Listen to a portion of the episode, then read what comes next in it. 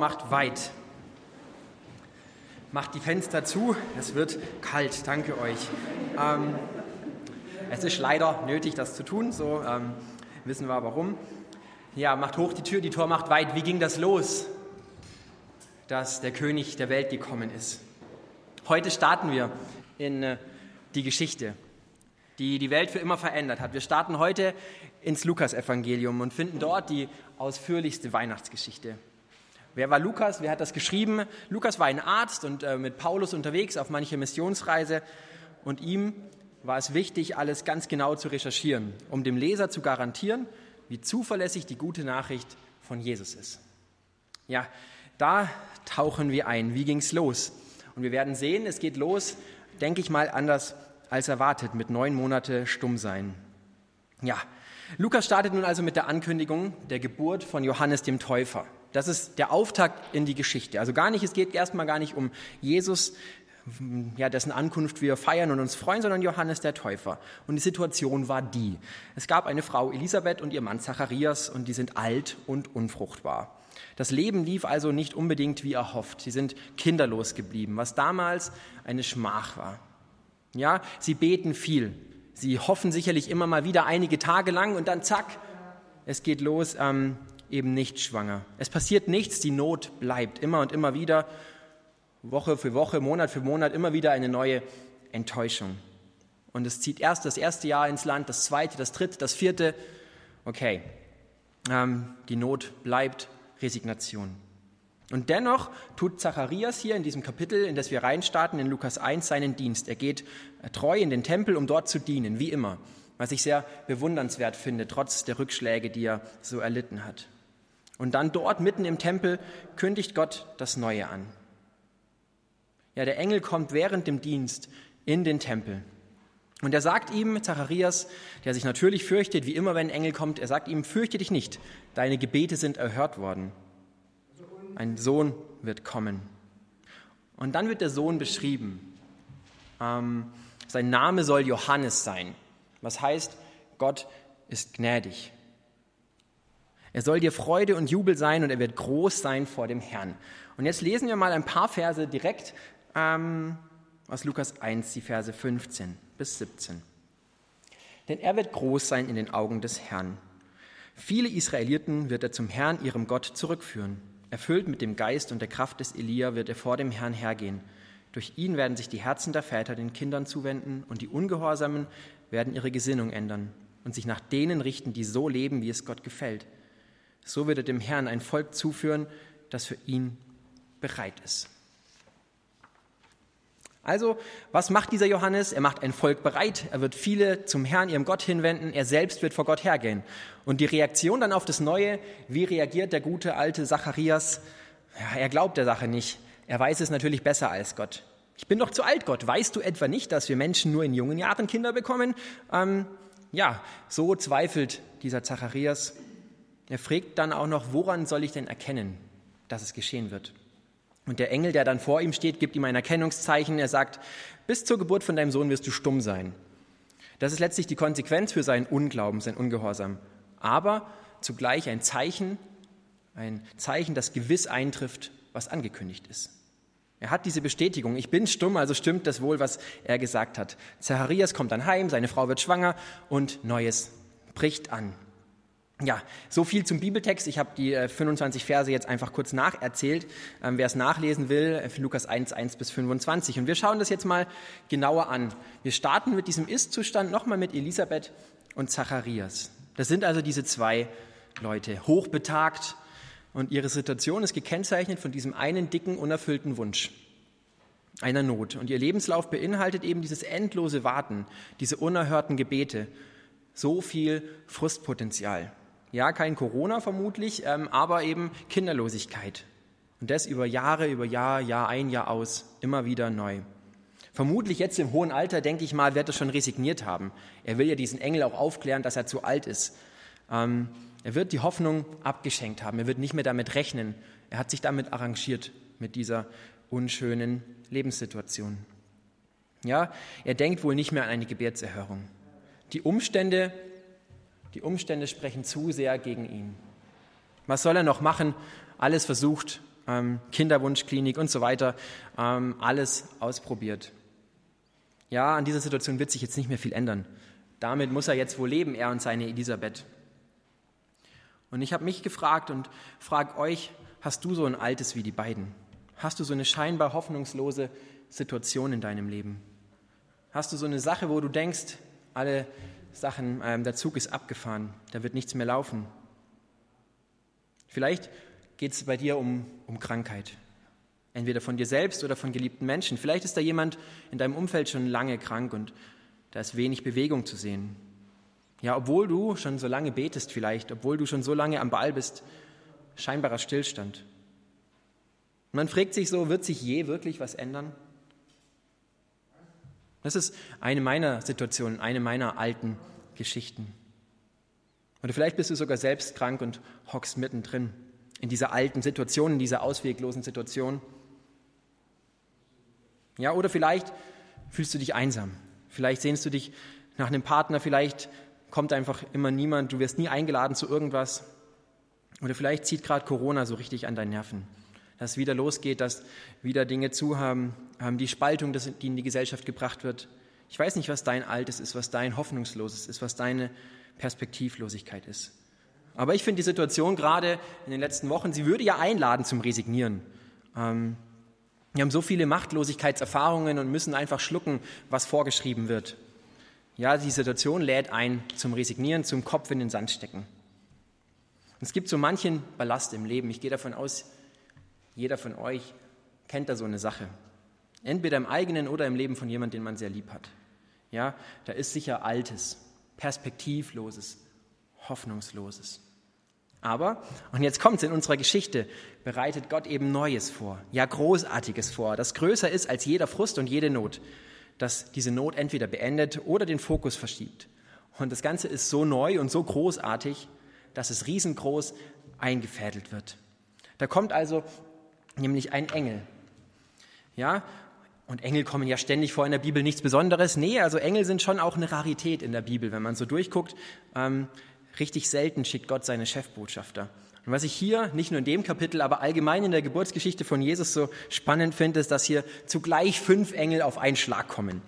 Ähm, Zacharias, Maria, Josef, die Weisen und die Hirten, alle haben Engelbegegnungen. Zu allen schickt Gott Engel, um dieses Neue anzukündigen. Also wir merken schon irgendwas Besonderes erwartet uns. Irgendwas Großartiges wird wohl kommen. Und ich habe mir gedacht, Gott ist irgendwie wie so ein aufgeregter Papa, der sicherstellen will, dass auch wirklich alles glatt geht. Der es allen erzählen will. Ja, Gott schickt mehrfach seine Chefboten, um diese Neuheit zu verkündigen. Es wird so riesengroß eingefädelt, wie nur irgendwie möglich. Und wenn wir die nächsten Wochen ins Lukas-Evangelium eintauchen und weitergehen, werden wir merken, nichts ist Zufall an dieser Geschichte. Alles ist genau ähm, arrangiert. Ja, Nichts ist Zufall. Bethlehem, die Nacht, die Krippe, alles hat Gott sich so ausgedacht und alles ist relevant und entscheidend. Es macht mega Spaß, das Evangelium, die Start mal auf diese Sache hin zu untersuchen. Warum denn genau diese Einzelheiten und Details? Ja, Gott hat alles genau eingefädelt und sich ausgedacht. Ja, und ähm, also wie so neu und so großartig, dass es eingefädelt werden muss. Erstens durch diesen Engel oder durch diese fünf Engel, aber eben auch durch Johannes, der kommt. Dieser Sohn, der angekündigt wird, die Verse, die wir gelesen haben. Das Neue ist nämlich zu groß und zu gewaltig, als dass es direkt kommen könnte. Es braucht einen Vorbereiter. Ja, und wie oder dass dieser Vorbereiter kommt, ist ein Wunder. Diese zwei zu alten Leute werden schwanger. Es ist eine Sensation. Aber diese Sensation, dass die beiden Nachwuchs bekommen, ist nur Wunder vor dem eigentlichen Wunder. Ist nur Nebensache in Gottes genialen Plan.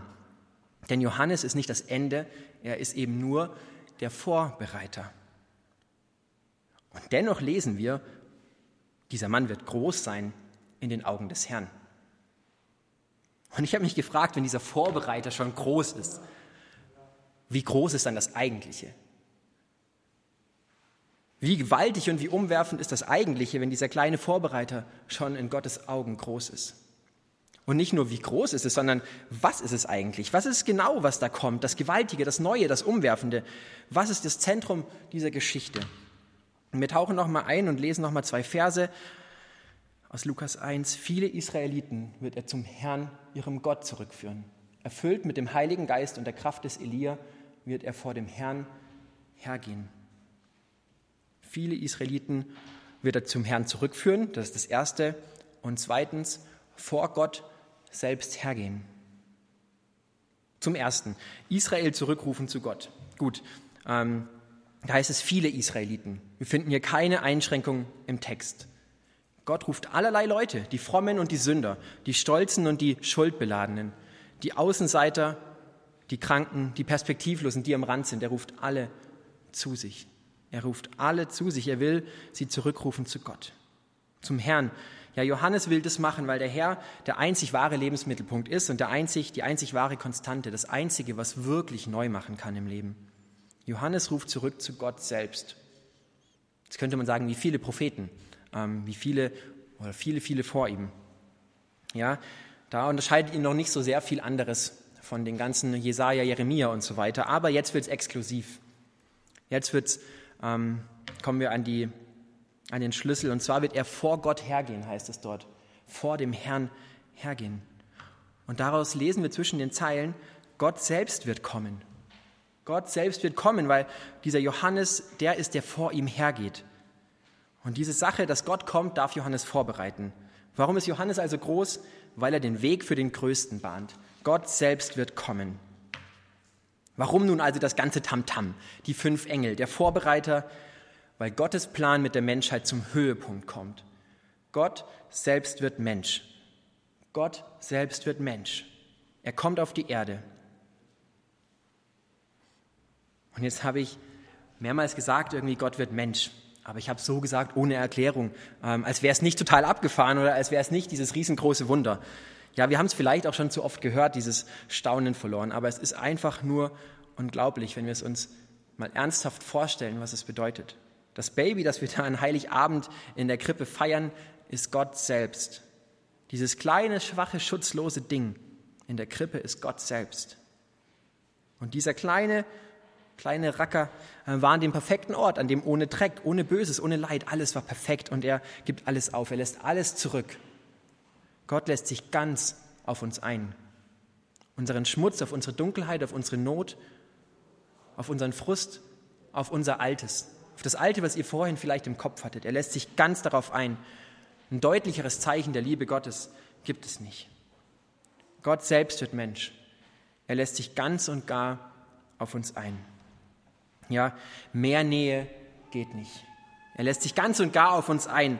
Und warum tut er das? Warum macht er das? Warum nimmt er das in Kauf? Ganz einfach, weil er Gott mit uns sein will.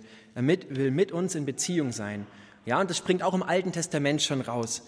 Ähm, beim Gemeindegeburtstag habe ich gesagt, dass es im Alten Testament, in den fünften, ähm, im fünften Buch Mose alleine finden wir über 300 Mal Wendungen wie mein, dein und euer Gott. Und ähm, Unsere Dozentin Miham hat dann dort gesagt, eine Häufigkeit, die wie eine Bombe einschlägt. Oder irgendwie so, sie betont das manchmal so nice. Ähm, ich kann es nicht nachmachen, Entschuldigung. Ähm, aber dieser Gott will mit uns in Beziehung sein. Und dass er selbst Mensch wird, ist der Finale, dieser unantastbare Beweis. Gott will dir so nah sein, wie nur irgendwie möglich. Und was passiert dann? Was passiert dann, wenn uns dieser Gott so nah ist, wenn wir eine Beziehung mit ihm aufbauen? Dann macht er alles neu dann verändert er Leben und bringt sie zum Blühen. Das sehen wir in diesen Evangelien, in den Berichten im Neuen Testament über das Leben von Jesus. Menschen wenden sich ihm zu, fangen diese Beziehung mit ihm an und sie ähm, kommen zum Blühen. Der einsame Mann findet Gemeinschaft, die stadtbekannte Sünderin findet Vergebung und ich könnte es endlos weitermachen. Gott selbst kommt, um Gott mit uns zu sein. Und er macht alles neu. Er verändert die Weltgeschichte, unzählige Menschenleben und auch meins hat er neu gemacht, ganz unverdient. Und dafür liebe ich ihn. Ja, Gott selbst wird Mensch. Er lässt sich ganz und gar auf uns, auf dich ein. Das Neue bricht an, auch für dich. Ja, durch Jesus bricht es an, ganz gewiss. Das ist die Botschaft der Bibel und das haben unzählige erlebt. Das kann man immer wieder neu erleben. Jesus ist dieser alles Neumacher. Und manchmal, ja, da startet es ganz klein und unscheinbar. Neun Monate stumm sein. Ein Baby in der Krippe. Ja, man wird dieses Neue vielleicht nicht immer fühlen, erfahren oder spüren direkt, aber das Neue bricht an. Es kommt gewiss, weil Jesus kommt nicht nur irgendwann wieder, sondern er ist jetzt schon da. Er sitzt heute mit in diesem Raum bei jedem von euch. Er ist da. Und er kann nicht anders, als neu zu machen. Und jetzt denke ich mir manchmal, es ist auch zu schön, um wahr zu sein. Zu schön, um wahr zu sein. Ja, das ist es. Es ist zu schön, um wahr zu sein. Aber das Verrückte ist ja, es ist wahr. Es ist die Wahrheit. Es ist die Realität. Es hat die Welt verändert. Gott wird Mensch, um mit uns zu sein, um alles neu zu machen. Auch dein Leben. Und was war dein Altes zum Start? Was war dein Not und deine Frust, dein Frust? Ja, dieses Weihnachten ist, ähm, oder die kommenden Tage kann alles neu werden. Jesus ist dazu gekommen, genau das zu machen.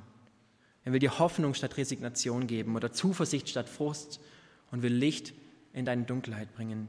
Ja, Neues liegt in der Luft. Neues liegt in der Luft. Glaubst du nicht? Wenn ich dir sage, dass sich an deiner Situation was ändern kann, an der Situation von deinen Freunden, von deinen Lieben, glaubst du es nicht? Das ändert nichts daran, dass Gott es kann und dass Gott es will. Dein Unglaube, dein Zweifeln ist nicht das Ende, sondern dein Zweifeln hat keinen Einfluss auf Gottes Möglichkeiten. Bei Zacharias war es nicht so, er zweifelt und es kommt trotzdem. Und bei dir ist es auch nicht so. Neues bricht an, auch für dich. Ja, und ich komme zum Ende. Man könnte sich jetzt diese Adventszeit auch versauen lassen. Von dem Alten, was uns schon lange plagt, von diesem Virus, der an uns nagt. Ja, du könntest resignieren und frustriert sein. Man könnte sich diese Adventszeit aber auch beflügeln lassen. Von dem Gott, der zu dir kam. Von dem Jesus, der Neues schaffen kann. Und so könntest du hoffen und erwartungsvoll sein. Ganz egal, was um dich herum passiert ist, ob es danach aussieht oder nicht, du könntest hoffen erwartungsvoll sein, denn Jesus ist gekommen. Denn Jesus ist gekommen, um dein Umfeld und dich zum Blühen zu bringen. Ja, Neues liegt in der Luft, denn Jesus ist da. Und er will Neues schaffen. Auch in deinem Herzen, auch in deinem Leben, durch dich in deinem Umfeld. Und du selbst entscheidest, was dich die kommenden Wochen, die kommenden Tage prägen darf. Wird das alte, hoffnungslose Dunkle sein? Oder darf es Jesus, der Gott mit dir sein, der Neues schaffen will. Ich möchte beten. Und Jesus, ich danke dir, dass du jetzt da bist, dass du hier in diesem Raum bist, bei uns. Dass du jeden Menschen kennst und jedes Herz kennst, dass du weißt, was wir brauchen. Danke, dass du dieser Gott bist, der uns sieht. Und dass du dieser Gott bist, den es nicht kalt lässt, wie es uns geht. Dass dich bewegt, dass du mitfühlst. Und ich danke dir, dass du stark genug bist, um zu handeln, um diese Not, in der wir sind, um das Alte, in der wir sind, zu beenden, um Neues anbrechen zu lassen. Und ich bitte dich, dass du jetzt im Raum ähm, ja, umhergehst und den Leuten, die nicht daran glauben können, dass Neues in der Luft liegt, dass du in der Luft liegst, dass du da bist, dass du es ihnen zeigst, bitte ich, dass du unser Leben neu reich machst mit deiner Hoffnung, deiner Liebe, deinem Licht, dass du uns beschwingt und beflügelt in die kommenden Tage gehen lässt. Ich danke dir, Jesus dass du da bist und dass du der Gott bist, der jetzt, heute handeln will. Amen.